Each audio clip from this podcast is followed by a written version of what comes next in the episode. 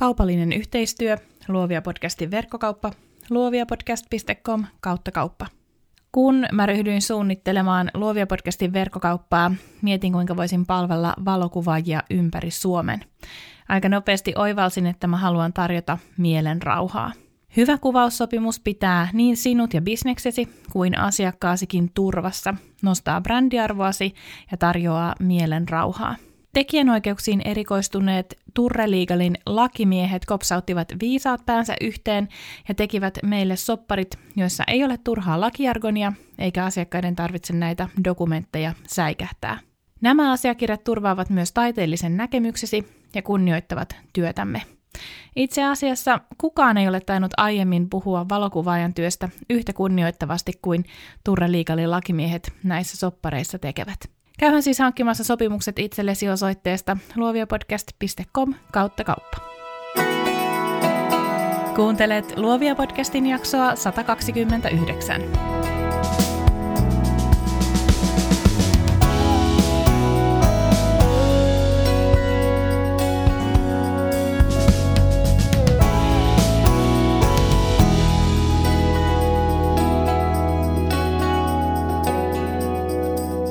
Tässä jaksossa tapaat Jasmin Hamidin, joka on helsinkiläinen näyttelijä, kaupunginvaltuutettu, sisällöntuottaja ja sijoitusblokkaaja, nainen, jolla ei ole vielä valmista hissipuhetta.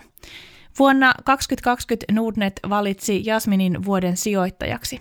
Jaksossa juttelen Jasminin kanssa muun muassa sijoittamisen aloittamisesta, miksi se on niin vaikeaa, sijoitussuunnitelmasta, se on helpompaa kuin luulet, ja vastuullisesta sijoittamisesta se on mahdollista.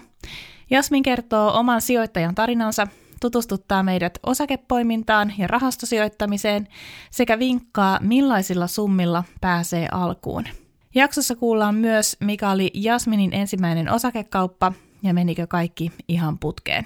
Kun olet kuunnellut tämän jakson, tutustu Jasminin ja Kaisa Kivipellon Taloudellinen mielen rauha podcastiin, jonka käytännönläheisissä jaksoissa keskustellaan muun muassa velkaantumisesta, talouskasvatuksesta ja naisten roolista sijoittajina. Jasminin IGTVstä löytyy kasapäin hyviä sijoitussunnuntai-videoita, joilta voit myös ammentaa lisää tietoa ja inspiraatiota.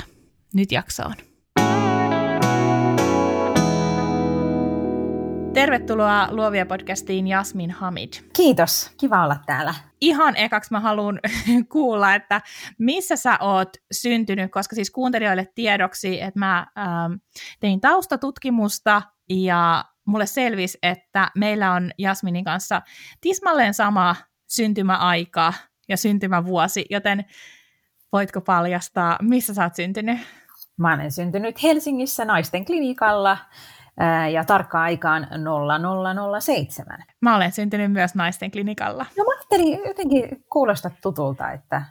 Et, niin, että oletko siellä? Ehkä me siellä sitten nähtiin. Jotenkin kyllä mä hämärästi sut muistan. Just näin, jotain ollaan toisillemme kiljuttu ohittaessamme. Mä oon syntynyt aamupäivällä, muistaakseni 10.46. Että periaatteessa niin kuin, sulla on ollut semmoinen niin vanhemman kokemus jo siinä mm, vaiheessa. Kyllä, kyllä, just näin. Joo. Hei, ihan mahtavaa. Siis äh, maailma on, on, nyt se on todettu, että se on liiankin pieni, miten voi näin käydä. Hei, mutta Jasmin, kerro kuuntelijoille, että äh, kuka sä oot ja mitä sä teet? Mä oon helsinkiläinen 36-vuotias näyttelijä, kaupunginvaltuutettu ja sisällön tuottaja ja sijoitusbloggaaja. Mulla on aika pitkä rimpsu tätä äh, niin kuin titteliä, että mä, mä oonkin nyt semmoisella verkkokurssilla, missä pitää harjoitella itsestään hissipuhe, nyt kun mä tähän vastaan, niin sä huomaat, että mä en sitä ole vielä harjoitellut, koska tämä vastaus kestää ja kestää. Mutta ehkä mä oon tämmöinen tyypillinen äh, milleniaali, että, että on aika monta rautaa tulessa ja ei ole vaan niin kuin yhtä työuraa tai yhtä firmaa, missä saisi koko elämänsä, vaan mulla on tosiaan näyttelijän koulutus teatterikorkeakoulusta ja sitten mä oon pikkuhiljaa ajautunut vähän tuonne kuntapolitiikan puolelle ja, ja sitten tämän sijoitusharrastuksen myötä saanut paljon mahdollisuuksia sitten finanssialan puolella, niin kuin nimenomaan siis sisällöntuotannon parissa, että, että olen tehnyt podcasteja Danske Bankin kanssa ja sitten muiden finanssialan toimijoiden kanssa joitain muita videosisältöjä ja verkkosisältöjä ja, ja blogia ja, ja sitten toki puhujakeikkoja tähän sijoittamiseen liittyen myös.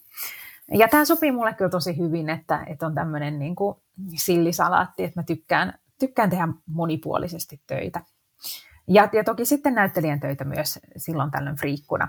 Ai niin, ja sitten mulla on kaksi lasta, joista toinen, toinen on vasta kolme kuukautta, että tässä ollaan niin kuin vähän niin kuin vanhempainvapaalla, mutta, mutta sitten kuitenkin ää, teen tässä samalla myös töitä. Miksi sinusta tuli näyttelijä? Mikä se tarina sen taustalla on?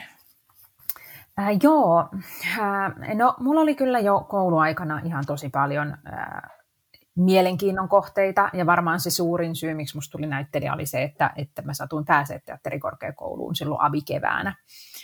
Ähm, mutta kyllä mua kiinnosti moni muukin ala. Ähm, esimerkiksi niin kuin joku toimittajan työ olisi voinut olla mulle hyvä, tai joku, missä saa kirjoittaa. Äh, mutta sitten mä tykkäsin myös luonnontieteistä, kuten matematiikasta. Äh, Mutta ehkä sitten tällaiset, musta tuntuu, että mä oon aika semmoinen hands-on tyyppi, että kun mä niin kuin mietin jotain äh, TKKta, jotain insinööriopintoja esimerkiksi, niin, niin sitten se tuntui kuitenkin niin sellaiselta, ää, mun omassa suvussa mä oon niin kuin ensimmäinen korkeakoulutettu, niin mulla ei ollut niin kuin ihan, että jos mä selailin jotain niin kuin kauppiksen tai, tai tota, teknillisen korkeakoulun hakuoppaita ja sitten siellä on jotain niin kuin, e, erilaisia linjoja, niin mulla ei oikein niin kuin selvinnyt niistä, että mitä työtä sitten päätyy tekemään että et oli helpompi niin kuin miettiä semmoisia aloja, että jos sä opiskelet näyttelemistä, susta tulee näyttelijä, jos sä opiskelet kokkaamista, susta tulee kokki niin kuin tämän, tämän tyyppisesti. Ää, ja, ja toki sitten kyllä mä olin niin kuin, ää, esiintynyt, mulla oli niin semmoinen esiintymiskärpänen kyllä ja, ja harrastin kilpatanssia, missä sitten yhdistyy, yhdistyy niin kuin liikuntataide ja esiintyminen. Ää, ja olin sitten muun muassa niin kuin just jotain pianoa soittanut pitkään. Ja oli niin kuin paljon erilaisia kulttuurialan harrastuksia ja sitten Ylellä juonsin semmoista nuortenohjelma Iinestäkin kolmen vuoden ajan. Että kyllä mulla oli niin kuin semmoinen palo sitä esiintymistä kohtaa, että se, se tiakki tuntui niin kuin luontevalta. Mutta totta kai ajattelin, että, että mitenköhän sinne sattuu pääsemään. ja, ja sitten hain muihinkin paikkoihin siinä keväänä, mutta sitten Teakin tosiaan tota, hakutulokset tuli julki jo ennen, ennen ylppäreitä, niin sitten se oli niin kuin helppo päättää ja jättää muut pääsuokeet väliin. Milloin ja miksi sitten kiinnostuit sijoittamisesta? Tämä jotenkin ähm, on, on ehkä, tai monesti tuntuu, että, että, että se on se taide ja kapitalismi edelleen se vastakkainasettelu, mutta sä oot kuitenkin vuoden sijoittaja 2020 tittelin omistat, ja Äh, eli se ei ole niinku ihan pienessä roolissa sun arjessa, mutta mitkä on ollut sellaisia ensimmäisiä hetkiä, kun sä muistat, että sä oot kiinnostunut sijoittamisesta? Mm, kyllä se oli varmaan joskus yli 25-vuotiaana, kun mä aloin niin sitä tarkemmin miettiä, ja 27-vuotiaana mä sitten ekan kerran uskalsin sijoittaa. Mä oon aina ollut kovin säästeliäs ja mun perheessä on kannustettu säästämään, mutta, mutta kukaan mun läheinen tai perheenjäsen ei ole harrastanut sijoittamista ja se sijoittaminen näyttäytyi todella pelottavana ja todella riskaapelina. Ja mä niin kuin näin, että, että jos mä nyt vaan alan sijoittaa, niin sitten kaikki mun vaivalla säästetyt rahat niin kuin valuu hukkaan, kun just se firma, jonka osakkeet mä ostan, niin just se firma menee sitten seuraavan yön konkkaan. Että mä näin tosi paljon vaan riskejä. Ja sitten mä luin ystäväni suosituksesta luin Emilia Kullaksen ja Ninni Mylluojan kirjoittaman, he on kirjoittanut useita raa-aiheisia kirjoja, mutta heidän ensimmäinen kirjansa on nimeltään Mitä jokaisen kotiäidin ja muidenkin naisten tulisi tietää sijoittamisesta. Niin se avasi mun silmät. Kyllä mä niin kuin olin kuullut korkoa korolle efektistä, mutta jotenkin mä ajattelin, että, että jos säästösummat on pieniä, niin, niin, niin, niin miksi vaivautua, että säästän mieluummin tilille, koska se on riskitöntä. Mutta siellä oli sitten semmoiset kaaviot, missä näki, että jos vaan säästää joka kuukausi johonkin rahastoon ää, 20 vuoden ajan, niin siinä todella niin se tuotto tuplaa sen säästösumman, kun se aikajänne on vaan tarpeeksi pitkä. Ja tähän tapahtuu niin säästösummasta ää, huolimatta. Sillä on väli, onko se 50 vai 500 euroa kuussa. Ähm, niin se ehkä sitten rohkaisi mua. Ja sitten siellä muutenkin oli semmoista, semmoista, mitä mä en ehkä sitten ollut parikymppisenä kuolemattomana vielä tullut ajatelleeksi, niin kuin just tämmöisestä feministisestä näkökulmasta, että jos, jos hankkii lapsia, niin aika usein sit on nainen, joka jää kotiin ja miten se vaikuttaa sitten naisen työuraa ja eläkekertymää ja, ja säästöihin ja, ja kun samaan aikaan sitten puoliso käy töissä ja kartuttaa varallisuuttaan omiin nimiin ja, ja kaikkia tällaisia asioita, niin siitä tuli ehkä siitä kirjasta semmoinen, että no niin, nyt mun täytyy ottaa nämä raha-asiat omin käsiin. Mä itsenäinen nainen ja, ja teen kaikkeni, jotta mun varallisuus kertyy ja jotta mun säilyy taloudellinen itsenäisyys. Ja, ja myös se, että pystyy, niin kuin, ettei tarvitse tehdä jotain päätöksiä niin kuin rahan takia tai jättää jotain päätöksiä tekemättä. Esimerkiksi jäädä huonoon parisuhteeseen tai, tai huonoon työsuhteeseen sen takia. Ää, niin nämä oli ehkä semmoisia, että et se puhutteli mua silloin se kirja tosi paljon. Muistatko mikä oli sun ihan eka sijoitus, mihin sä laitoit roposi? Kyllä mä muistan joo, se oli Nokia, Nokian osake. Sen kurssi oli laskenut tosi voimakkaasti, että osakkeen maksimihinta oli ollut jotain 60 euroa ja sitten se oli silloin laskenut syöksynyt suorastaan ää, neljän euron hujakoille, niin mä ajattelin, että no nyt saa hyvää halvalla, mutta Aivan. myöhemmin olen sitten oppinut, että osakkeen yksikköhinta ei kerro niin kuin tavallaan, että, ei, että se, että jos joku, on, joku kurssi on laskenut paljon, niin sille usein on muukin syy kuin vain alennusmyynti. Mm. Ja sehän ei sieltä sitten, sitten kauheasti on noussut ja edelleen, niin kuin, edelleen Nokia ei ole vieläkään palautunut ja ehkä ei tuskin palaudukaan niihin suuruuden aikoihin, mutta se oli tavallaan niin kuin, se oli semmoinen kaikille suomalaisille tuttu firma, firman tuotteet oli tuttu ja siitä oli helppo aloittaa. Ja vaikka nykyään en tee sijoituspäätöstä niin sillä perusteella, että jonkun kurssi on laskenut päinvastoin, niin varsinkin kun Nokian kohdalla siihen oli syy, että, se, että sillä firmalla ei todellakaan silloin mennyt hyvin. Mutta mä oon tyytyväinen, että mulla oli joku syy aloittaa, koska se aloittaminen on kaikkein vaikeinta. Niin tavallaan sitten kun on kerran niin kuin dipannut varpaat sinne veteen, niin sitten on niin kuin paljon helpompi lähteä niin kuin siitä jatkamaan. Et, et sitten kun mulla oli niitä omia sijoituksia, niin, niin sitten mä niinku seurailin sitä kurssikehitystä ja jotenkin alitajuntaisesti mm, huomas kaikki talousuutiset helpommin ja, ja, ja tuli seurat, niin kuin, et, et siitä, siitä, musta tuntuu, että siitä se oppivasti sitten lähti. No kuinka tarkasti sä seuraat nyt tänä päivänä sitten, kun sä oot kuitenkin vuoden sijoittaja 2020, niin mitä se tarkoittaa, onko sun niin nenä kiinni Nordnetissä tai jossain muussa, ja sä tutkit niitä kursseja päivittäin? Ei ole, joo.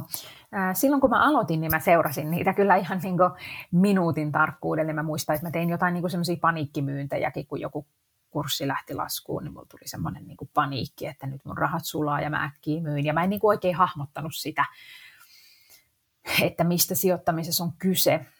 Ja nykyään mä sijoitan hyvin pitkällä aikajänteellä – siis useiden kymmenien vuosien aikajänteellä. Mulle ei ole niin oikeastaan edes mielessä mitään hetkeä, milloin, milloin mä niin lopettaisin sijoittamisen tai milloin mä myisin mun sijoitukset pois. Ja tämä pitkä aikajännehän niin kuin madaltaa sitä riskiä, koska on hyviä aikoja ja sitten on huonoja aikoja. Ja jos mulla ei ole pakko niin kuin huonon ajan tullen myydä sijoituksia, niin mä voin ihan hyvin odottaa sitten jonkun kriisin yli. Ja Mulle tämä sijoittaminen on iso harrastus ja intohimo, mutta se on kuitenkin vaan harrastus, se ei ole mun kaikki elämän sisältö.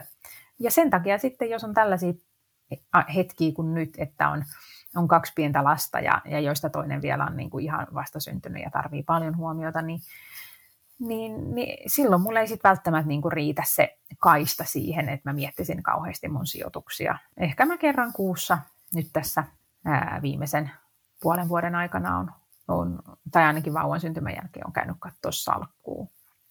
Ja se riittää ihan hyvin, koska mä en tee mitään tämmöistä päiväkauppaa, aktiivista treidaamista. Ne yhtiöt, joita mun salkussa on, niin, niin se riittää tavallaan, että mä yleisesti seuraan mm, taloutta ja yhteiskunnallista uutisointia. Että ei, ei niiden niin kuin, ää, liiketoiminta muutu hetkessä tai niin kuin tulevaisuuden näkemät muutu hetkessä niin ei se sitten tavallaan vaadi semmoista jatkuvaa seuraamista. Ja välillä vähän mietinkin, että, että välillä tuntuu, että semmoinen talousuutisointi jopa niin kuin antaa vääränlaisen kuvan sijoittamisesta, koska oman käsitykseni mukaan valtaosa suomalaisista tav- tavallisista sijoittajista on nimenomaan aika samanlaisella strategian liikkeellä kuin minä, että he ostaa ja sitten niin kuin pitää ne osakkeet ja sitten ostaa lisää, ettei he niin kuin käy aktiivisesti kauppaa.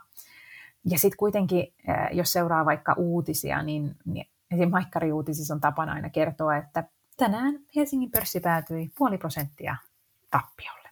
Mm.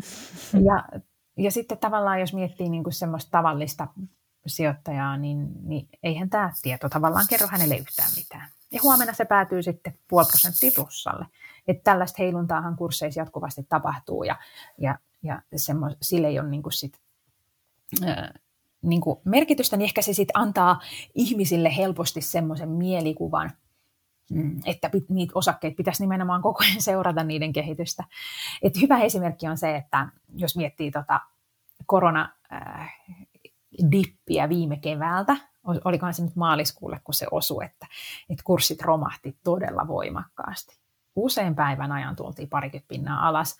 Ää, ja tota, että tavallaan jos on henkilö, joka olisi ostanut helmikuussa jotain osaketta, ja sitten jos hän joka päivä seuraa, niin varmaan tulee paniikki ja tuntuu, että rahat sulaa pois ja ehkä jopa myy, myy sitten paniikissa pois. Mutta sitten jos on henkilö, joka on nimenomaan silloin helmikuussa ostanut osaketta ja seuraavan kerran katsoo niin kuin oman salkkunsa tilaa vaikka syyskuussa, niin hän ei ole edes ehkä huomannut, että jos nyt ajatellaan, että hän asuisi jossain tynnyrissä, eikä tietäisi, mitä maailmassa tapahtuu, niin ei ole välttämättä edes huomannut, että siellä on tapahtunut yhtään mitään, koska sitten se niin kuin, tilanne palautui sieltä nopeasti. Ja tämän takia just on tärkeää, että, että ennen sitä sijoittamisen aloittamista tekee itselleen sijoitussuunnitelman. Ettei vaan lähde niin kuin soitellen sotaa, vaan miettii, että, että millaisia summia mä sijoitan, mikä on mun aikajänne, mikä on mun strategia. Sen sijoitussuunnitelman ei tarvitse olla mikään niin kuin hieno, niin kuin se kuulostaa tosi mahtipontiselta, mutta vaan miettii, että, että että nyt jos mä ostan tätä osaketta, mikä on se tilanne, missä mä myyn? Mitä mä, miten mä aion suhtautua, jos tap, tulee joku talouskriisi? Et pidänkö mä nämä osakkeet sen kriisin yli vai aioks mä vaan sitten myydä paniikissa? Tavallaan, että on niin kuin miettinyt etukäteen, mitä tekee, niin sitten tavallaan niin se kriisikään ei tunnu niin pahalta. Et mä olin jopa yllättynyt, miten rauhallinen mä tuossa koronakriisissä olin, vaikka oma salkku putosi varmaan 40 pinnaa, niin sitten vaan jotenkin niin luotti siihen, että hei, että mulla on aikaa odotella. Että on kuitenkin, kyllähän silloin oli nähtävissä, tot, totta kai siis ei tiedetty niin kuin, kuinka vaarallinen ja tarttuva ja tappava virus on ja kuinka kauan se maailmassa jyllää, mutta kyllähän se oli nähtävissä, että, että se on kuitenkin tauti, johon varmaan jossain vaiheessa sitten keksitään rokote, että ei tule niin kuin ikuisesti ole meidän riesana samassa mittakaavassa. Että kyllähän se niin kuin oli silloin nähtävissä, että talous elpyy ennemmin tai myöhemmin. Niin tavallaan sitten tällaisella mun kaltaisella niin kuin tämmöisellä hitaalla jäämurtajan tavoin kurssiaan kääntävällä ää, sijoittajalla, niin on aika odottaa. Voisiko sanoa, että, että sulle sijoittaminen tuo mielenrauhaa, että, että se on ehkä semmoinen arjen, yksi niistä semmoisia arjen kulmakiviä? Se on juurikin näin. Erittäin hyvin sanottu mä kuvailisin itseäni just sellaiseksi sijoittajaksi, jolle, joka tota, hakee sitä taloudellista mielenrauhaa. Ja, ja mä oon siis lama-ajan lapsi, kuten sinäkin, niin mm. muistan sen epävarmuuden, mitä siellä niin kuin ekoina kouluvuosina oli. Ja muistan, kun tota, vanhempien töissä oli YT ja, ja mun paras ystävä joutui muuttaa – muuttaa perheinen isovanhempien luokse ja myymään niiden kodin. Ja siitä jäi sitten heille, heidän vanhemmille valtavat velat ja oli niinku sellaista epävarmuutta ilmassa, että, että kyllä mä jo silloin mietin, että, että mä haluan vaan säästää ja säästää kaikki synttärilahjarahat ja muut. Ja, ja sillä tiellä ollaan, että, että se tavallaan se riittävä taloudellinen puskuri tuo niin paljon turvaa siihen arkeen. Ja varsinkin sitten, kun itsellä on aika epäsäännölliset tulot, niin se ehkä sitten vielä korostuu, että sen puskurin täytyy olla tarpeeksi iso, jotta ei menetä yöuniaan. Koska just joku tuommoinen koronaepidemia, niin, niin kun se peruu kaikki esiintymiset, niin, niin kyllähän se sitten vaikuttaa just esimerkiksi mun alan duuneihin. Niin just sitä niin kuin mielenrauhaa mä haen. Et en mä, ei mulla ole mitään semmoista tavoitetta, mitä varten mä säästän. Et en mä haaveile siitä, että mun sijoitussalkku olisi miljoonan euron arvoinen tai että mä voisin eläköityä nelikymppisenä, vaan kyllä mä haen vaan sitä mielenrauhaa. Hmm. Ja nyt varmasti koronan aikana kyllä siis just taidealalla just se puskurin merkitys on ollut, on ollut aika iso. Että ne, joilla se on ollut, niin, niin on ehkä voineet jossakin määrin huokasta siitä, että, että on ainakin ennen, ennen kuin on tullut niitä, niitä päätöksiä, että, että on oikeutettu työttömyyskorvaukseen tai näin poispäin, niin, niin varmasti se on, se on oikeasti aika iso juttu. Voitko kertoa vähän lisää tuosta sun salkusta, että miten sun sijoitukset jakautuu? Nyt me puhuttiin vaan oikeastaan osakkeista. Onko sulla muita, muita sijoituksia kuin ää, Nokia sun muut? Joo, mulla on tosiaan mm, osakesalkussa, onkohan mulla nyt, nyt mä en ihan tarkkaan muista, onko mulla, mä sanoisin, että mulla on 10-12 eri firmaa mm, Helsingin, Tukholman ja äh, Yhdysvaltain pörssistä.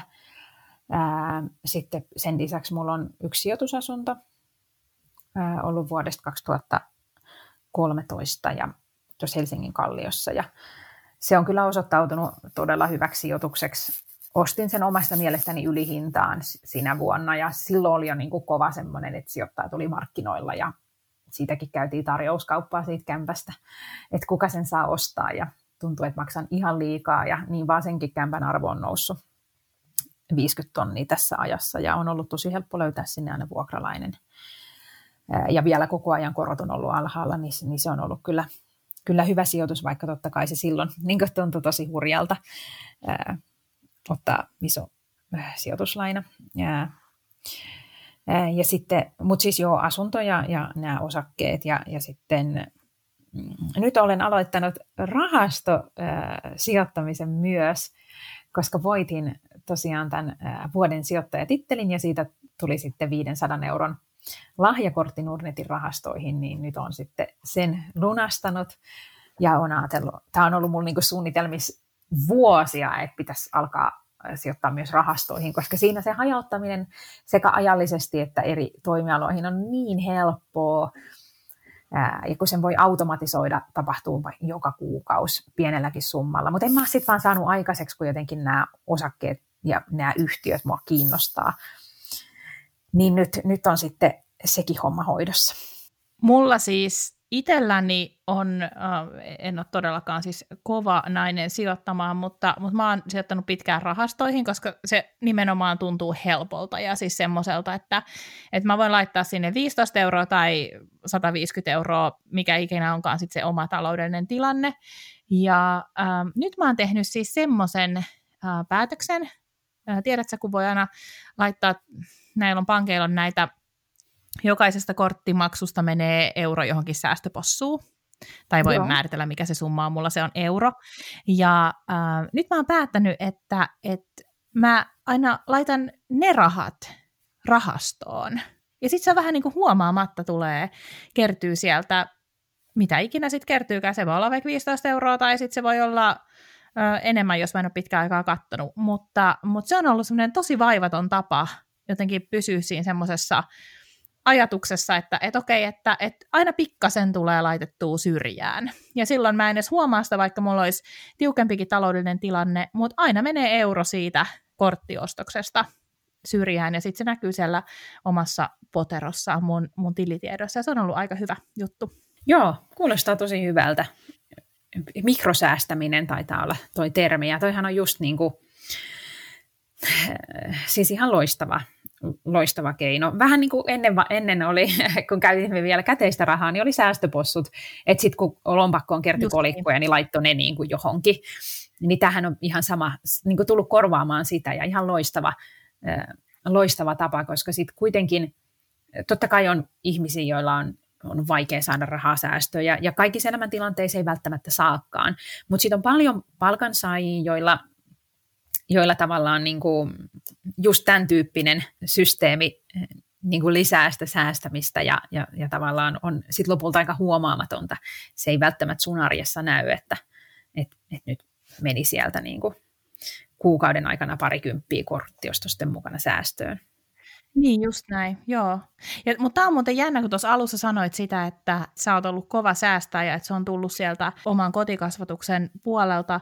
Ja ja mä en tiedä, liittyykö se todella niin kuin meihin lama-ajan lapsiin, koska siis mulla on ihan sama kokemus, mutta mä koen hurjan vahvasti jotenkin, että kotona tuotiin selväksi, että, että ei voi elää kädestä suuhun. ja että se säästäminen oli jotenkin aina mukana siinä arjessa. Ja mä olin yhdeksänvuotias, kun mä ostin ekat stereot ja Kaijakoon levyn itselleni. Ähm, ja omilla rahoilla, niitä kaikki synttärilahjarahat, kaikki mitä tuli, niin ne oli säästössä.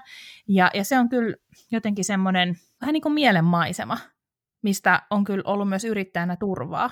Just näin, joo. Ja, ja toki niin kuin turmeltuneen nykynuorison äh, puolustukseksi täytyy sanoa, että et, et kyllähän se aika myös oli eri. Et ei meillä ollut muuta vaihtoehtoa. Äh, nykyään on nämä pikavipit ja muut, että et eihän meidän aikana, siis et eihän, ei meillä ollut tuloja, me oltiin niin kuin, niin ei ollut muuta vaihtoehtoa kuin säästää.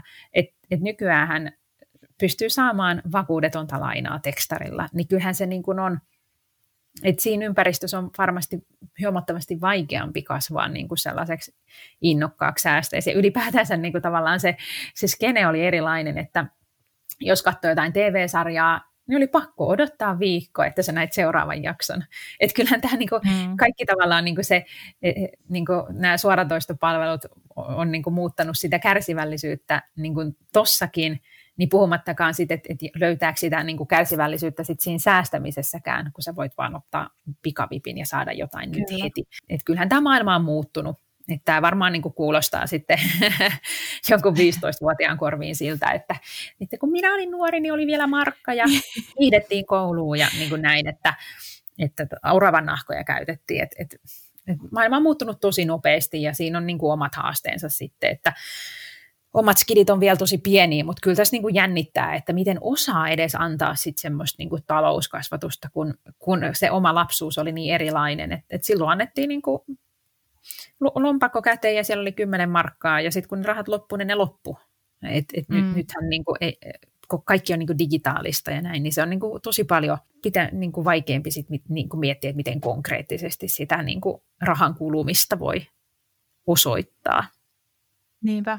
Mä muistan edelleen, että Melrose Place tuli keskiviikkoisin kello 21. ja se oli niinku kova juttu, koska piti ehtiä saunavuorolta niinku kotiin sille ysiksi juosta, että ehtii just katsoa sen. Et oli ne kyllä siis, tämä nyt kuulostaa siltä, että me ollaan jotenkin hirveän vanhoja kääkkiä, mutta oli ne aikoja. Oli ne, ne oli jotenkin tosi, se oli jotain herttasta siinä niinku 90-luvun lapsuudessa. Varmaan niin kaikki oli. sanoo omasta lapsuusajastaan tälleen, mutta... Siis, joo, se oli parasta aikaa. Kyllä se on ihan selvä joo. pyy. on lähteä väittämään vastaan. Just näin, oikea mielipide. Mutta mitä mieltä sä oot nyt sitten, että jos et kuuntelija ajattelee, että nyt hän on, hänen on pitänyt alkaa pitkään äh, sijoittamaan, tehdä se päätös, ja kuten sanoit, se aloittaminenhan on, on vaikeinta, niin ähm, mikä on sun mielestä ihan semmoinen niin eka teko, mitä, mitä hänen nyt kannattaa tehdä. Nyt hän on tehnyt sen päätöksen, että hänestä tulee sijoittaja. Joo, no kyllä mä varmaan sanoisin, että se sijoitussuunnitelman tekeminen, koska se on tosi yleistä, että tulee sitten joku paniikki. Ja nyt kuitenkin äh, taloudessa tapahtuu kaiken näköistä, että et ikinä ei tiedä, niin kuin mikä maailmanpoliittinen myllerrys tai joku epidemia niin kuin vaikuttaa koko talouteen. Ja on niin kuin hyvin todennäköistä, että, että tapahtuu niin kuin oman sijoitusuran aikana jotain yllättävää, ää, joka vaikka johtaa sit siihen, että kurssit romahtaa. Et jos mä ajattelen tänä aikana, kun mä oon sijoittanut, niin on ollut ainakin niin kuin Kreikan tämä Kreikan siis tämä, kun EU-maat sitten päätti, mm. päätti näistä, että, että lainataanko Kreikalle rahaa ja näin, niin se oli semmoinen, mikä niin kuin romahdutti kursseja voimakkaasti, mutta ne palautui aika nopeasti takaisin. Sitten toinen oli niin kuin ensimmäinen Brexit-äänestys, siitäkin ne palautui, ja nyt kolmas oli tämä, tämä sitten tämä koronaviruspandemia. Niin näitä on ollut niin kuin monta, ja sitten kyllä mä muistan, että ne ensimmäiset hetket oli sellaisia, just se, se Kreikan tilanne, eurokriisi, vai miksi sitä sanotaan nyt, en mä tiedä, mutta, mutta anyway, mä muistan, että niin kuin silloin nyt, nyt kun katsoo taakse, niin sehän näyttää niin kuin pikku bumpilta vähän ja että mikä siinä oli. Mutta silloin niin kuin tuntui siltä, että, että mihin tämä johtaa, että onko niin kuin, kuinka monen EU-maan talous on kuralla ja miten se vaikuttaa meidän koko niin kuin Euroopan talouteen ja, ja meidän niin kuin rahan arvoon ja, ja kaikkeen. Että et, et, et se niin kuin tuntui tosi isolta ja mä muistan, että kun kun sit kurssit laski, niin, niin jotenkin se tuntuu, että tämä voi olla niin kuin tosi pitkäaikainen trendi. Että ei se mm. silloin niin kuin, ollut selvää, että ne palautuu pian. Niin tavallaan, niin kuin, että miettisi etukäteen just sen, että, että kuinka paljon aikoo säästää, millaisella aikajänteellä, kuinka kauan ne rahat voi olla siellä sijoituksissa ja, ja miten niin kuin, aikoo reagoida sit millaisissakin tilanteissa, että pystyykö ottaa kriisin yli. Ja sitten, jos tämä sijoitusinnostus nyt on päällä, niin niin ehkä sitten muistuttaisin myös sitä, että ei sijoita kaikkia säästöjään. Et mun mielestä on ehdottoman tärkeää, että on esimerkiksi kolmen kuukauden tai kahden kuukauden kuluja vastaava. Tähän vaihtelee joillain, se on niin vuoden tai puolen vuoden, mutta mä ehkä ajattelisin, että kolme kuukautta on hyvä, että on käteispuskuri, jos tapahtuu jotain yllättävää, jos menettää vaikka työn tai asunnon tai tulee joku, joku mikä tahansa kriisi elämässä, niin se ei ole hyvä lähtökohta, että sitten joutuu alkaa myymään niitä sijoituksia väärällä hetkellä vaikka sitten tappiolla tai, tai muuta. Se, se niin kuin pilaa koko sen sijoittamisen idean, koska sijoittamisessa aikaa rahaa ja vaan se pitkä aika ja ne mahdollistaa sen korkoa korolle efektin. Niin siksi pitäisi sitten osa rahoista olla, olla tota, ihan vaan käteispuskurina, jotta on sitten sitä ää, liikkumavaraa siinä omassa taloudessa. Ja sitten sä pyysit yhtä neuvoa, mä annan kolme. Sitten mä sanoisin, että aloittaa varovasti ihan niin kuin missä muussakin tahansa uudessa asiassa, että, että jos aloittaa liikuntaharrastuksen, ää, niin ei sitä kannata ensimmäiseksi ilmoittautua Havain Ironman-kisaan, vaan kyllä sitä kannattaa lähteä kävelylenkille, juosta viisi minsaa, sitten taas kävellä, sitten juosta taas vähän aikaa ja pikkuhiljaa niin kuin jossain salilla kasvattaa painoja, et ei kannata heti laittaa 200 siihen penkkiin. Niin ihan sama tässä sijoittamisessa, että pikkuhiljaa liikkeelle, katsoo miltä tuntuu, miltä se riskinottaminen tuntuu ja hyväksyy sen, että kun aloittaa, ei tiedä vielä kaikkea. Mutta jos niin kuin liian pitkään suunnittelee, niin ei ikinä tiedä kaikkea. Ja sen takia just kannattaa aloittaa pienillä summilla ja tunnustella, miltä se itsestä tuntuu ja, ja katsoa vähän, että miten itse sitten käyttäytyy erilaisissa tilanteissa koska se voi olla aika yllättävää, että, että, että, että miten sitä riskiä sitten sietää. Ja, ja tosiaan se on just niin, että usein sanotaan, että raskaana olevat naiset näkee yhtäkkiä ihan kauheasti raskaana olevia naisia kaduilla, kadulla, koska se on niin kuin se ajatus sun mielessä. Niin ihan samalla tavalla mä koin, että kun mä aloitin sijoittamisen, niin yhtäkkiä mä kuulin niin kuin radiosta sijoitusuutisia, mä näin lehdistä niitä, telkkarista, niin kuin heti meni korvat hörölle, kun puhuttiin taloudesta. Et se, se niin kuin, ää, eri tavalla imasee sitten mukaansa ja se tieto kyllä lisääntyy.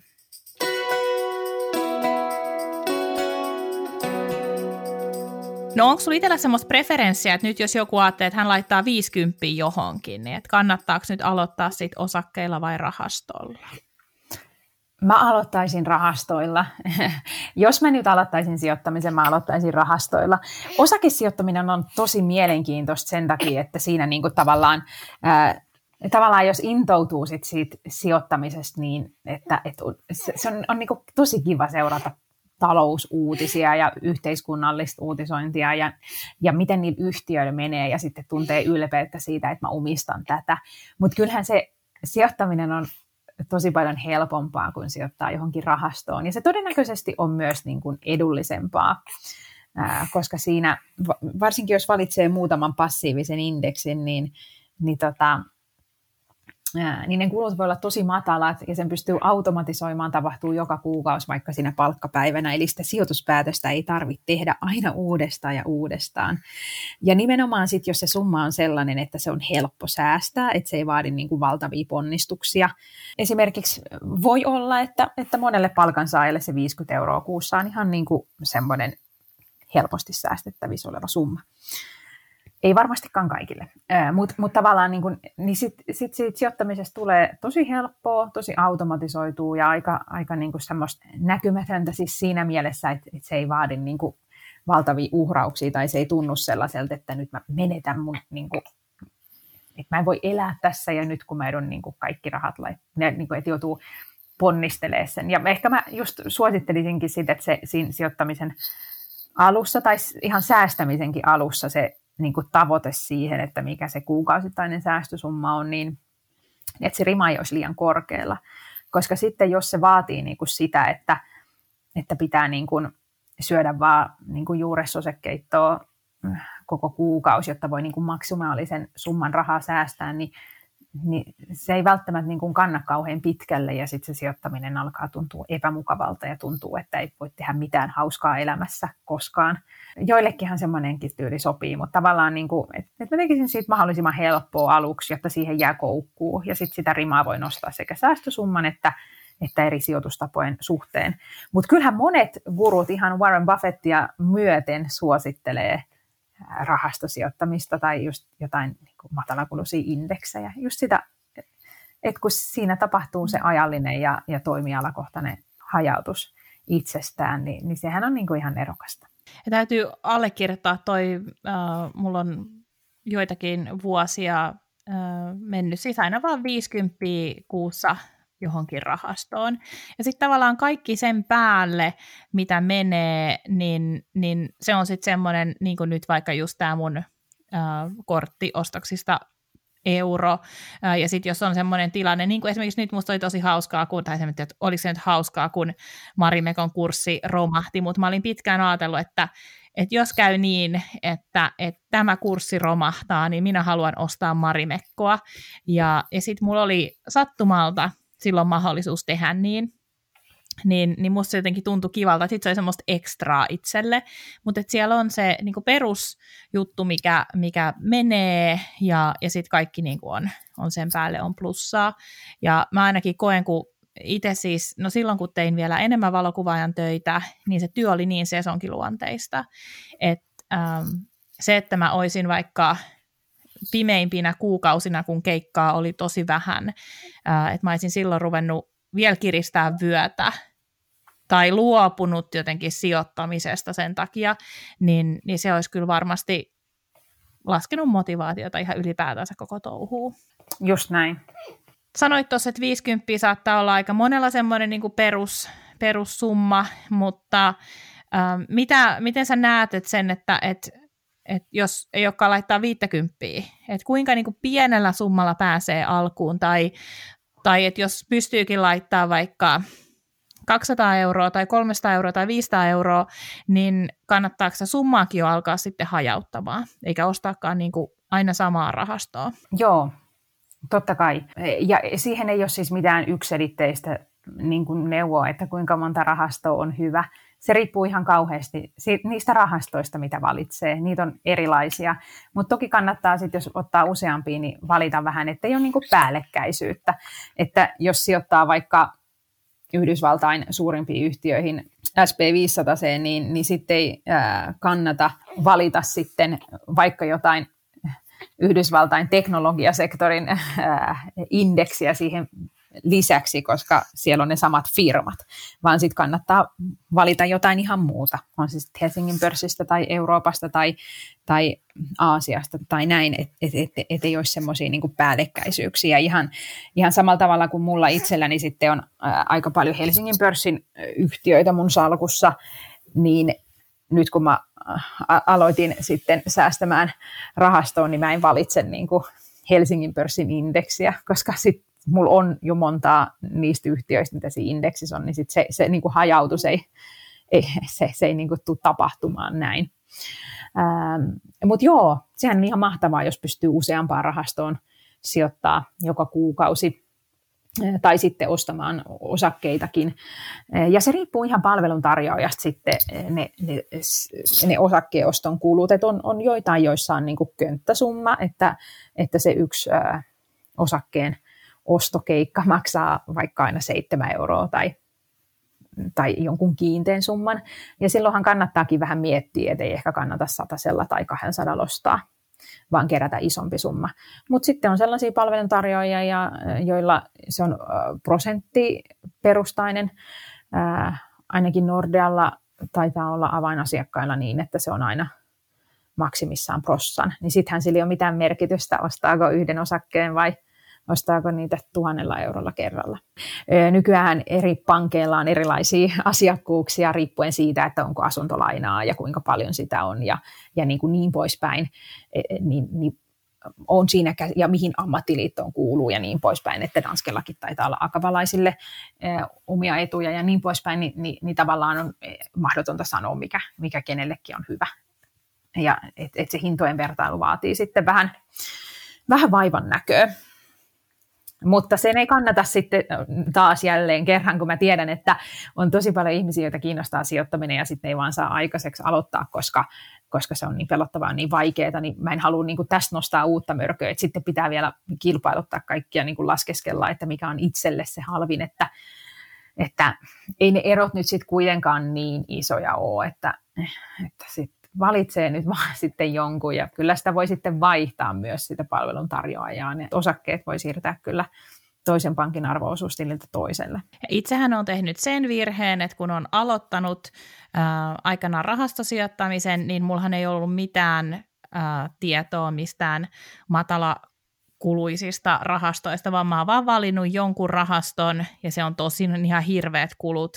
Ja sitten mä vasta äh, opin sen myöhemmin ja nyt mä oon tehnyt päätöksen, että mä säästän sinne vaan tiettyyn pisteeseen asti ja sitten mä jätän ne fyrkat sinne hautumaan um, ja, ja nyt mä oon siinäkin viisaampi. Et eihän siinä nyt siis niinku mitään kohtuutonta vahinkoa synny, jos nyt sitten meneekin vähän pieleen. Tai... No just niin, pitää ajatella positiivisen kautta.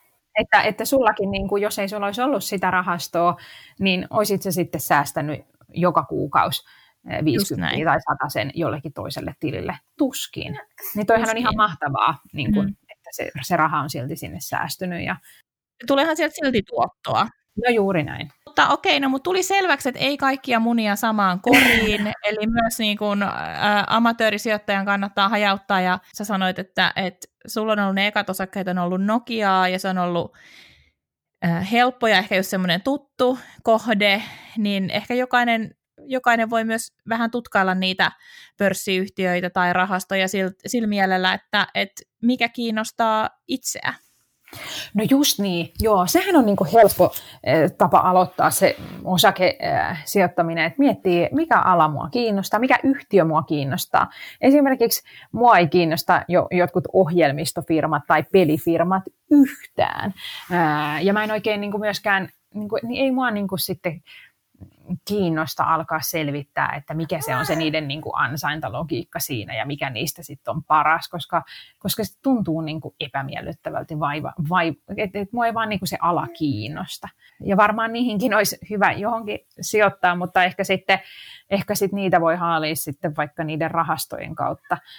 Ää, mutta tota, mutta et, et tavallaan jos haluaa säilyttää sen nälän siinä sijoittamisessa, niin, niin miettii, monellahan voi olla niin kuin omaa ammattiosaamista vaikka jo, joltain alalta, että jos nyt on sitten vaikka metsänhoitoalalla, niin kyllähän sitten nämä bioalayhtiöt, siis UPM ja Stura Ensot ja, ja tällaiset on varmaan sellaisia, missä sitten tämmöisellä ihmisellä on osaamista ja, ja sitten jos on finanssisektorilla töissä, niin, niin miksei sitten niin kuin pankit ja näin, että, että lähtee sitä kautta. Mut, mutta totta kai sitten ää, mikään hän ei estä niin kuin tutustumasta ihan mihin tahansa yhtiöön. Et, mutta nyt kannattaa niin kuin miettiä, että mikä itseä kiinnostaa. Aika monella meistä on jotain kiinnostuksen kohteita, niin siitähän on niin kuin hyvä, hyvä lähteä liikkeelle. Kyllä. Tai mistä alasta haluaisi oppia lisää. Esimerkiksi mä en tiedä niin kuin mitään elintarvikkeiden pakkaamisesta, mutta kyllä mun niin kuin ihan yksi lemppariyhtiö mun salkussa on Huhtamäki, joka valmistaa elintarvikepakkauksia. Ja se on minusta tosi mielenkiintoinen ala ja mulla on ollut sitä jo pitkään mun salkussa ja, ja nyt niin tuli sitten tämä pandemia ja, ja ruo, niin kuin kotiin kuljetukset lisääntyi ja, ja tavallaan kaikki mikä siihen, siinä alla niin kuin on just nämä uusiutuvista maatuvista materiaaleista valmistettavat pakkaukset ja, ja sitten joskus kun matkustin ja ostin jostain jostain kahvilasta, jossain nykissä takeaway-kahvin, ja sitten mä katson sitä kantta ja siinä on Huhtamäen logo, niin onhan se ihan mieletön fiilis, että eikä, että suomalainen firma ja mä omistan tätä, että vähän siistiä. Ja, tai niin kuin lukee, että ne toimittaa just jollekin kansainväliselle jättifirmalle suklaapatukan kääreitä tai hampparikääreitä, niin onhan se niin kuin tosi cool. Mulla niin kuin itse mä teen äh, brändiviestinnän kanssa paljon hommia äh, ja, ja mulla on niin asiakkaita ni, siltä saralta, niin mua myös kiehtoo siis tämmöinen, että esimerkiksi ikään kuin tutkia, että okei, no mun mielestä vaikka Finnairin brändi on tosi vahva ja just Marimekon brändi on tosi vahva, että niin kuin miten myös niin kuin tavallaan todentaa sitä omaa osaamista just siinä, että, että okei, no mä nyt vaikka ostan tota nyt vaikka kun Finnair on ihan ö, jotenkin rököhalpa, vaikka sä ehkä sanoit, että ei ehkä kannattaisi luottaa siihen, että, että se on nyt niin halpa. Mutta kuitenkin mä niinku uskon siihen brändiin, että me ollaan hyvässä, me ollaan sijoituttu tähän ähm, Pohjolaan ja tätä kautta mennään Aasiaan ja mä uskon, että kun tilanteet on ohi, niin se voi oikeasti olla vahva ja pysyy, pysyy kunnossa. Ja musta on vaan mielenkiintoista nähdä, että olinko mä oikeassa vai olinko mä väärässä. Jos mä olin väärässä, no sinne meni nyt ne mun saturaiset sitten. Kyllä, ja sulhan nyt oli tässä huomattavasti enemmän näkemystä kuin vaan se mm. niin kuin osakkeen yksikköhinta. Että... mutta mutta et just se jotenkin, että musta on hauska myös vaan jotenkin, um, voiko sitä nyt kutsua vähän semmoiksi niinku peliksi, että vähän niinku vaan katsella, että, että kuinka paljon mä oikeasti ymmärrän just vaikka brändeistä, ja, ja jotenkin todentaa myös tosiaan sitä omaa osaamistaan siinä, ja musta se on aika hauskaa. Kyllä, just näin. Hyvin sanottu. Yksi sellainen asia, mikä kiinnosti, kun mä Instagramissa kysyin, että mitä ihmiset haluaa tietää sijoittamisesta, niin yksi oli vastuullinen sijoittaminen ja mä uskallan väittää, että se liittyy just jotenkin tähän äm, rahan ja taiteen vastakkainasetteluun, joka on, on tietysti keinotekoinen, mutta miten sä näet tämän asian, että, että voiko oikeasti sijoittaa vastuullisesti? Voi, voi ehdottomasti. Ja se on kyllä ihan valtava, valtava megatrendi ja aika niin kuin valtavirtaa nykyään.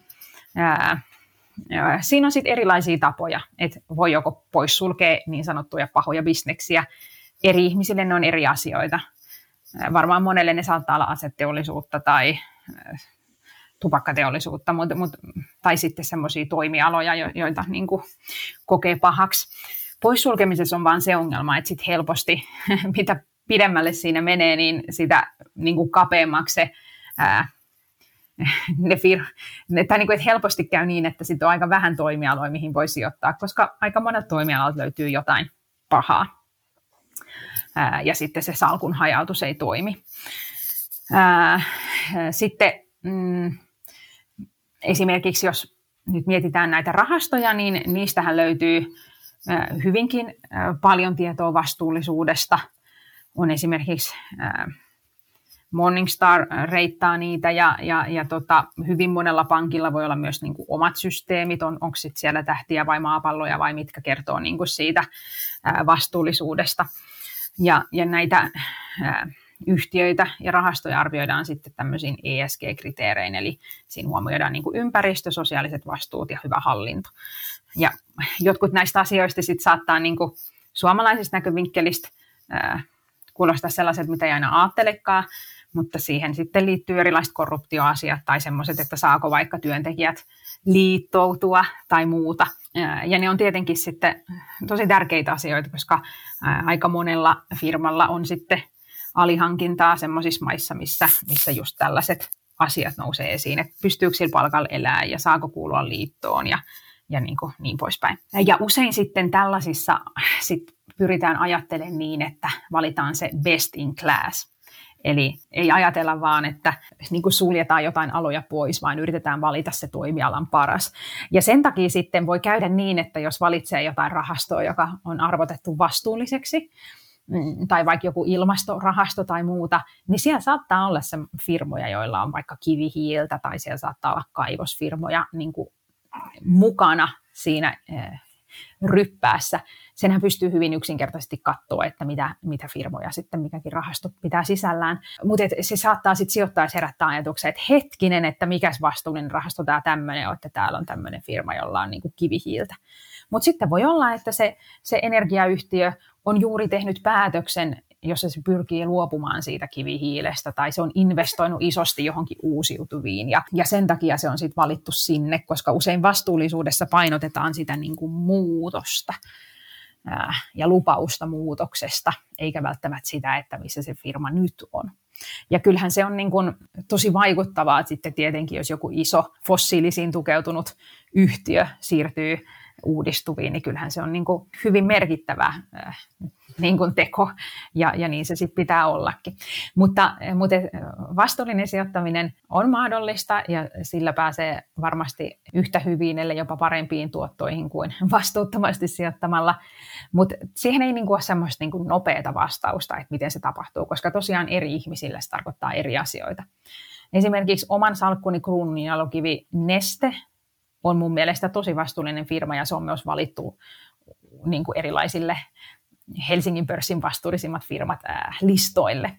Mutta sitten joku toinen saattaa kokea, että kun he edelleen sen öljynkin kanssa puljaa ja niin, niin saattaa kokea, että se firma on ongelmallinen, ää, vaikka panostavatkin isosti nyt uusiutuviin niin, niin sitten sielläkin on sitten nämä niin palmuöljykeissit kummittelee ja näin, että, että, että tavallaan siinäkin sitten täytyy vain luottaa siihen, että kun yhtiö sanoo, että, että niitä polttoaineita valmistetaan ylijäämä tislestä, eikä niin kuin sitä varten kaadeta sademetsää, niin, niin kyllähän niin kuin, asiat ei ole niin yksinkertaisia. No sitten jos ajatellaan jotain, niin kuin, että mikä voisi olla sellainen turvallinen yhtiö, vaikka joku ohjelmistoyhtiö, että sehän ei niin kuin mitään pahaa tee, mutta sitten se riippuu taas siitä, että kuinka pitkälle taas sitten se vastuullinen sijoittaja sitten haluaa ajatella, että, että kuinka paljon ne serverit kuluttaa energiaa ja mitä jos se ohjelmistofirma yhtiö tekeekin jollekin kaivosyhtiölle niin kuin ohjelmiston ja se kaivosyhtiö on paha tai,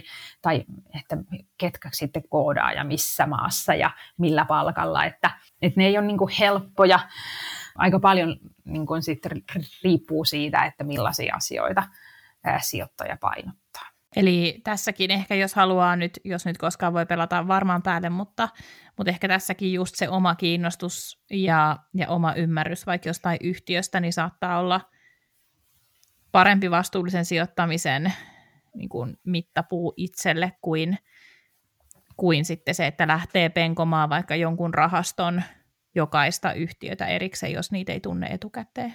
No just näin, ja sitten osakepoiminnassa tietenkin niin kuin oikotie onneen on se, että vähän googlaa, että mitä, mitä vaikka Helsingin pörssin, tai mitä yhtiöt ylipäätänsä on otettu tämmöisille vastuullisimmat yhtiöt ää, listoille, ja sitten voi niihin lähteä tutustumaan, ää, että mikä niistä sitten voisi olla itselleen hyvä. Joka tapauksessa siis sijoittaminen on hyvin henkilökohtaista ja, ja hyvin henkilökohtaisia päätöksiä liittyy myös siihen, että mihin haluaa sijoittaa ja tietysti kuinka paljon näin poispäin. Mitä sä, Jasmin, ajattelet, että mitä sijoittaminen on mahdollistanut sulle? No se on mahdollistanut mulle sitä mielenrauhaa ja semmoista tiettyä liikkumavaraa, että et, et kun on säästöjä, niin, niin, tota, niin kyllähän se niin kuin, jaha, täällä perillinen jo odottaa. että, että osakesalkku kasvaa ja pääsisi niin kuin mäl, mälläämään kaikki mun vaivalla säästetyt roposet. Ää, mutta tota, mutta sitten sen lisäksi se on niin kuin, antanut tietenkin ihan mielettömän harrastuksen. Mä oon niin kuin, sijoittamisen kautta tavannut paljon tosi mielenkiintoisia ihmisiä erilaisissa sijoitustilaisuuksissa ja messuilla. Sitten se on tarjonnut mulle työmahdollisuuksia sitä myöten, kun mä oon tullut kaapista ulos ja kertonut mun, mun sijoitusharrastuksesta, niin niin sitten tosiaan on, on päässyt työllistyykin äh, sijoittamiseen liittyviin sisällöntuotantohommiin. Ää, ja sitten ihan niin kuin, siis sehän on todella sivistävä harrastus. On niin kuin aidosti tosi mielenkiintoista ja sivistävää seurata ää, talouskeskustelua ja talousuutisointia ja maailmanpolitiikan käänteitä ja kun kaikki liittyy sitten kuitenkin kaikkeen, niin, niin kyllä se antaa tosi tosi paljon. Ja toki se on antanut myös sitten niin kuin tuottoja, että, että kyllä mulla on, niin kuin mun varallisuus on nyt paljon isompi kuin mitä se olisi, jos mä olisin samat summat säästänyt mm. vaan tilille. Ja se on ehkä kuitenkin yksi niitä pääjuttuja, että mitä tietysti toivotaan, että, että jokainen sijoittaja jotain sillä, jotain tuottoakin saisi. No just niin, just niin. Mm. No, miten sä rohkaisisit nyt kuuntelijaa, joka on ollut korvat höröllä tässä ja, ja samalla miettinyt kuumeisesti tätä omaa sijoittajan orastavaa uraansa? No mä ehkä korostaisin sitä, että oikeasti pienelläkin summalla voi lähteä liikkeelle. Että totta kai niin sijoittamisessa kannattaa ajatella niitä kuluja, mutta siinä alussa voi myös ajatella, että, että ne kulut voi niin kuin ajatella niin kuin tällaisena niin kuin investointina niin kuin omaan sijoituskouluunsa, että, että ostaa vaikka, vaikka sitten vain yhden osakkeen, mitä sitten vaikka ne, ne kulut olisi yhtä isot kuin sen osakkeen hinta, eh, kun se on niin kuin kertaostos, niin kuin, et, et, et, et, kun se aloittaminen on niin vaikeaa, niin aloittaa sitten sellaisen summalla, että se ei ole niin kuin oikeasti mikään riski, että, että, että mitä sille ekalle ostokselle käy. Koska se tuntuu tosi pelottavalta ja ne, monen mielestä ne, ne niin kuin riskit on tosi isoja ja juurikin se, että, että vaikka ostaisi jotain niin kuin niinkin vakavaraista yhtiöä kuin kone, niin jotenkin silti tuntuu siltä, että, että heti huomenna se menee konkkaan ja kaikki mun rahat meni Kankkulan kaivoon. Niin tota, mm, et, et lähtee varovasti liikkeelle ja tunnustelee niin kuin just sitä, että miltä se riskinottaminen tuntuu ja miltä se sijoittaminen itsestä tuntuu. Sitten sijoittamiseen liittyen hän on ihan valtavasti maksutonta materiaalia vaikka netissä. On ihan pörssisäätiö, nyt on niin kuin riippumaton suomenkielinen toimija, mutta kyllä mä sanoisin, että kaikki nämä niin kuin pankkien omat, omat materiaalit, esimerkiksi meidän Dansken kanssa tekemä tämä taloudellinen mielenrauha podcast tai tai vaikka Open sijoituskoulu, niin kyllä nekin mun mielestä on erittäin niin kuin puolueettomia, että ei siellä vaan niin kuin paasata oman pankin tuotteista, vaan kyllä niistä saa inspiraatiota ja, ja, ja ihan niin kuin yleistä taloustietoa. Inderesillä on ihan valtavasti kans videomateriaalia ja Nordnetillä, että et, et kyllä mm, erilaiset finanssialan toimijat tekee tosi paljon sisältöä, mistä voi oppia tosi paljon. Et niinhän se taitaa nykyään olla, että sitä tietoa on niin paljon, että on vaikea ää, niin tietää, mistä senkin aloittaisi. Mutta että et, ei se niin aloittaminen ole koskaan ollut näin helppoa kuin nyt. Ja toi kirja, minkä sä mainitsit jakson alussa, tämä mitä jokaisen kotiäidin ja muidenkin naisten tulee tietää sijoittamisesta, niin sekin, mä oon itsekin äh, sen lukenut ja sillä, se, siinä on niin kuin tosi hyvää perustietoutta ja se näyttää olevan tällä hetkellä Elisa-kirjatarjouksessa 3,67 euroa senttiä maksaa. Just näin, ja, ja suosittelen sitten samoin kirjoittajien uusinta kirjaa, jonka nimi on Rahantaju, jossa sitten ehkä mennään sitten laajemmalle, että selitetään kaikki rahastot ja ETF ja tällaiset, että, että toi mitä jokaisen kotiäidin tulisi tietää, niin se on ehkä vähän semmoinen yleismaallisempi niin kuin inspiraation eh, hakuteos. Niin, niin tuossa sitten mennään vähän syvemmälle, että toi on myös tosi, tosi hyvä, hyvä ja selkeä eh, tajunen eh, tota, viime vuonna julkaistu.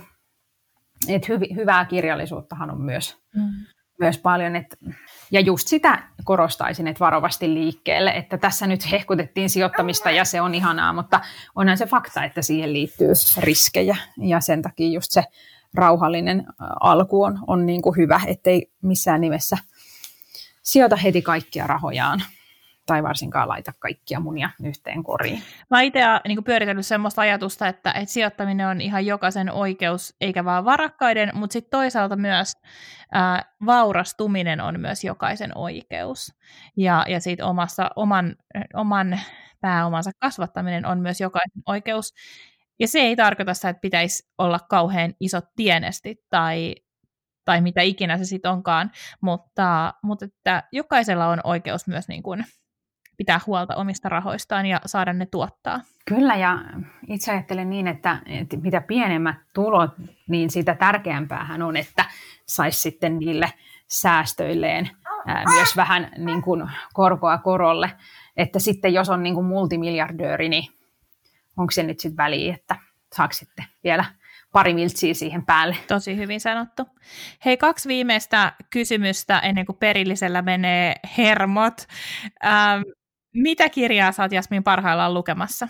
Ää, mä luen tota, se on toi, mikä sen nimi on? Siinä on semmoinen vaaleansini turkoosi kansi. Se on siis tästä rahan niin kuin psykologiasta kertoo. Otas, Lassander on se kirjailijan nimi. Rahaviisaus, mitä jokaisen tulisi tietää rahasta ja mielen hyvinvoinnista. Siis, Just se, no niin, ja sehän tuli ainoastaan no niin. sen takia, koska mä äh, googletin tämän tämän, mitä jokaisen kotiäidin tulee tietää, niin, ne, sieltä, niin Googlen mainos tarjoaa tätä ah. seuraavana, ja mä näin, että siinä on turkoosi kansi. en ole itse lukenut. Mutta uh, okei, okay, suosittelisitko tämän, tämän hetkisen kokemuksesi perusteella tätä kirjaa? No mä en ole vielä ihan, ihan puolivälissäkään, että onkohan mä lukenut yhden kolmasosan. Ehkä mulle, kun mä oon ajatellut näitä raha-asioita aika mm. paljon, mm. niin toistaiseksi ei ole vielä tullut niin kuin kauheasti uutta. Mutta ehkä jos, jos niin kuin on niin kuin vaikeuksia vaikka säästää ää, tai vaikeuksia niin kuin hillitä omiin kulutustottumuksiin, niin sit siinä, tai on niin kuin jotain niin kuin haasteita rahan kanssa, niin ehkä sit se, se voi olla niin kuin mielenkiintoinen, että joskus siinä selitetään, että miksi, ihmisen, miksi ihminen haluaa ostaa jotain, jotta mm. sitten tuntee olevansa onnellisempi, jos vaan minulla olisi tämä uusi paita tai laukku, ää, tai, tai miten niin kuin se kuluttamisen psykologia ja säästämisen psykologia toimii, niin, niin sitten kyllä. Okei. Okay. No sitten viimeinen äh, kysymys. Mistä sut löytää netistä? Ää, mut löytää Instagramista, se on mun aktiivisin kanava nimellä Hamid Jasmin. Ja sen lisäksi mun blogi löytyy osoitteesta hyvänpäivänvaralle.fi. Ja jos vaan lapseni nukkuisi paremmin, niin blogikin päivittyisi. Nyt elämä on tällaista ja jonain toisena aikana se on toisenlaista, eikö niin? Just niin. Joo. Just niin. Jasmin, kiitos miljoonasti, kun tulit rohkaisemaan meitä laittamaan ropomme tuottamaan. Ja kiitos sun ajasta, mä toivon kaikkea hyvää sinne äh, lasten kanssa. Ja, ja sitten kun sormet syyhyy kuitenkin päästä jo vähän töihinkin, niin töidenkin kanssa. Just näin. Joo, kiitos tosi paljon, oli kiva jutustella. Kiitos, että kuuntelit tämän Luovia podcastin jakson. Luovia on puhetta taiteesta, yrittäjyydestä ja luovuudesta – minä ja vieraani autamme sinua rakentamaan itsesi näköisen bisneksen, jota haluat vaalia, kasvattaa ja kehittää intohimolla eteenpäin. Mikäli pidit kuulemastasi, jatketaan juttua somessa. Löydät podcastin Instagramista at luoviapodcast ja minut tililtä Noni Annette. Liity myös Facebook-ryhmäämme Luovia Podcast Jälkihöyryt. Tosi faneille on tarjolla luovia verkosto, jonka kautta pääset verkostoitumaan, osallistumaan miitteihin ja saat satunnaisesti lisämatskua minulta.